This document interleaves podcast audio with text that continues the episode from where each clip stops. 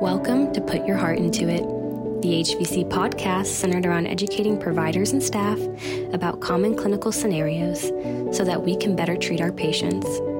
Podcasts on this account are meant for educational purposes only and should not be used as a substitute for medical diagnoses or advice. If you have any clinical symptoms or medical questions, please consult a licensed healthcare provider. Let's get started on this month's podcast. Hello again.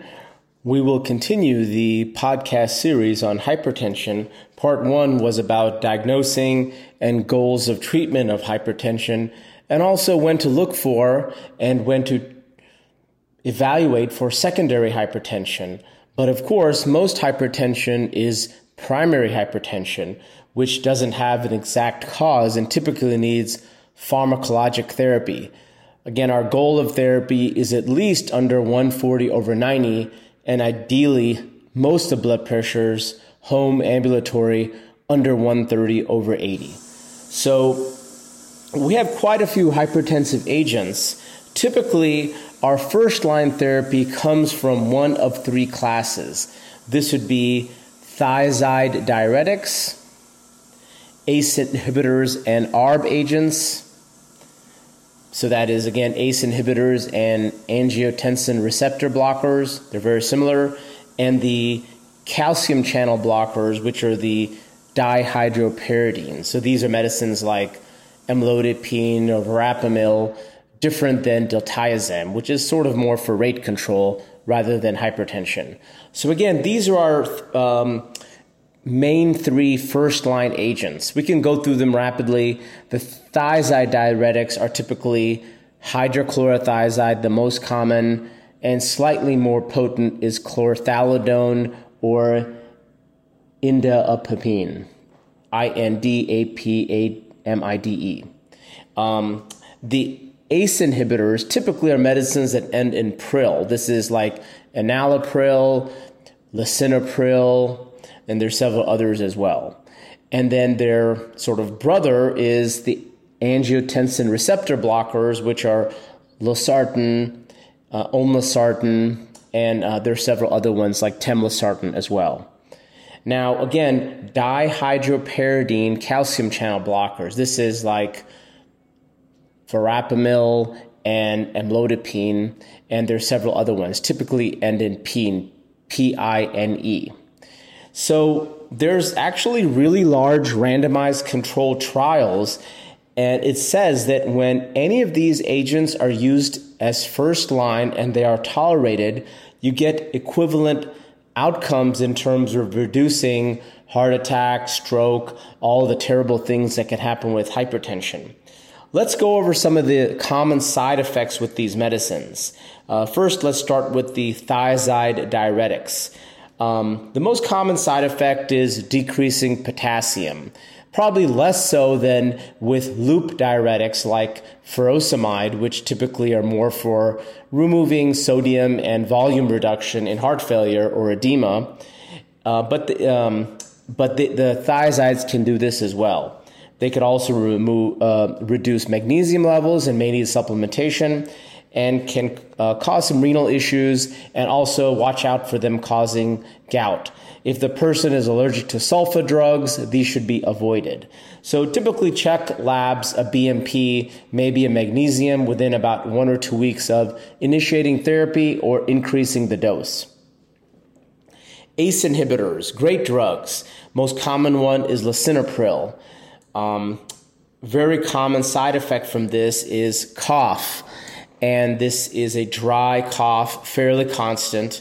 Um, it can also raise potassium and cause some renal dysfunction. So again, check a BMP one or two weeks after starting or increasing the dosage. It does have a very rare and terrible side effect called angioedema, where the lips and the tongue and even the throat can swell up and can compromise the airway. So if that happens, definitely has to be completely contraindicated.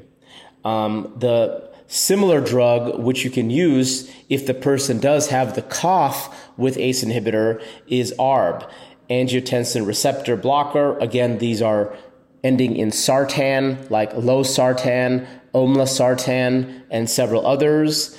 But if the patient had angioedema with lisinopril, I would not, or, or, sorry, with any ACE inhibitor, I would not use an ARB either. But if they have a cough, I think that is okay. Again, watch for a high potassium and uh, watch the creatinine when you first started. Um, the non-dihydropyridine calcium channel blockers, great drugs, really not a lot of side effects. Don't have to worry about renal function, don't have to worry about potassium or cough, but they definitely cause edema. Um, so if the patient has edema, try a lower dose, try it with a diuretic, but oftentimes you had to stop it, unfortunately, even though these are great drugs and often even once a day drugs. So, again, these are typically our initial first line agents. Um, one consideration is that um, if the blood pressure is initially over 160 over 100, so you basically basically want to get the systolic down 20 points and the diastolic down 20 points, it's okay to use two of these drugs as a combo therapy. And what's great is a lot of combination of these three agents is available and they're typically generically priced. So that's wonderful. Another consideration is if the patient has a special condition, you may be prefer using one agent over the other, such as if in African American patients, ACE inhibitor and ARB monotherapy is less effective. If the patient has congestive heart failure, we might already be using things like loop diuretics, so you may not need another diuretic, and you may prefer medicines like beta blockers and again the ACEs and ARBs. Uh, in renal dysfunction, the ACEs and ARBs are preferred, at least in early stage renal dysfunction. Uh, it does protect the kidneys with more advanced stage renal dysfunction, maybe need to be avoided. In diabetics, ACE inhibitors and ARBs are definitely strongly recommended. They prevent progression of renal dysfunction and uh, retinopathy in diabetics. So, one thing I would say is let's maximize the dose of one agent prior to initiating a new medicine. Now, what are other medicines we could use? Um, I briefly mentioned loop diuretics. These are things like furosemide or torsemide. Um, you know, not really strong antihypertensives, but of course very effective for congestive heart failure, for edema, pulmonary edema. Um, and you might be on this, so you may want to avoid another diuretic, depending on the patient, the risk of syncope, of low blood pressure, the age, and frailty levels. Um, they're the other classes of calcium channel blockers, the non dihydropyridines. These are medicines like diltiazem, typically more for rate control, but have blood pressure effect as well. So you might get uh, efficacy in terms of heart rate control and hypertensive control. The example I would give is a patient with hypertension with atrial fibrillation. Now let's move to some of the other classes. Um, generally, this is uh, an order that I would consider initiating new meds. Um, consider next a next drug is beta blockers. Um, these are again medicines that end in OL, OL, carvedilol or Coreg, metoprolol, toprol. Um, the other ones are atenolol, uh, propranolol, nadolol. Um, some caveats about each. Atenolol have to be careful when there is renal dysfunction. The medicine labetalol, in terms of using in pregnancy, probably better studied than other drugs. So it's a good first line agents during pregnancy. Of course, carvedilol and toprol very well studied in congestive heart failure, especially with decreased ejection fraction. I do often use propranolol when there's components of anxiety and thyroid disease. It seems to work well for both. And nadolol is effective when you're treating not really hypertension, but things like palpitations, sinus tachycardia. You could start with a very low dose. Next class I'm going to discuss are the alpha blockers. Uh, not really great antihypertensive agents. There's two, prazosin and doxazosin. Um, they have some caveats in that they help sometimes with prostate disease. They could help dilate the prostate and um, help uh, urination when patient has BPH. And there's actually pretty well studied in the combination of PTSD and hypertensive hypertension. So if the patient has both of these conditions, PTSD and hypertension, consider alpha blockers. The next agent I use more and more is spironolactone or aldactone. Uh, it's a really great third or fourth line antihypertensive agents. It's really more of like a steroid, so it doesn't work right away. Classified as a diuretic, but you don't really get significant increase in urine output. Also helpful in congestive heart failure with reduced ejection fraction. Watch the potassium with these drugs. It can be raised. The dose can be increased to about 100 milligrams a day. And typically, when I'm using this as a third or fourth agent, as we mentioned in the prior podcast, check the aldosterone and renin serum levels because you may have a condition called adrenal adenoma, which can be a secondary cause of hypertension. One agent and one class that I'm using often, especially as as needed medicine in the oral form, is clonidine, a great as needed antihypertensive.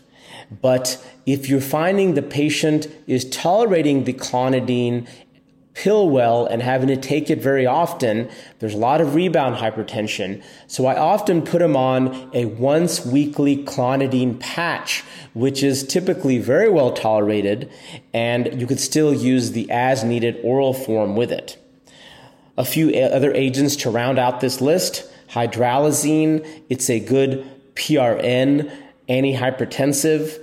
Its uh, dose can go up to quite high, and so it's titratable, and it could be twice a day or three times a day. And there's some evidence it does have benefit in congestive heart failure through afterload reduction.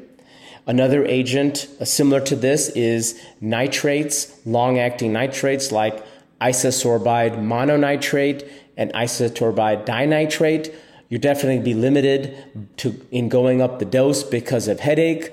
But if the patient does have some angina or even you want afterload reduction, this is a pretty effective medicine. Not as much for blood pressure control, but it could be again a third or fourth or fifth line agent. To round out my list, I have a medicine that I sometimes use, minoxidil. Um, initially, um, can be used on a small dose. You have to be careful in people with renal dysfunction because it could cause pericardial effusion and edema. But sometimes this medicine is effective. So to summarize, we have several classes of medicines. Typically use the thiazide diuretics, the ACEs and ARBs, and the calcium channel blockers as either monotherapy or combination therapy in patients and then add medicines as needed, maximize the dose of the previous medicine prior to adding a new medicine. So hypertension is a common and challenging condition. Uh, look for specific conditions such as congestive heart failure, renal dysfunction, thyroid disease, and you might find a medicine that could treat this condition while also treating the hypertension. So thank you very much. I hope you learned something from this podcast and will continue listening. Let me know if you have any questions or suggestions for other topics. Thank you. Thanks for listening. Tune in next time for another cardiology focused episode.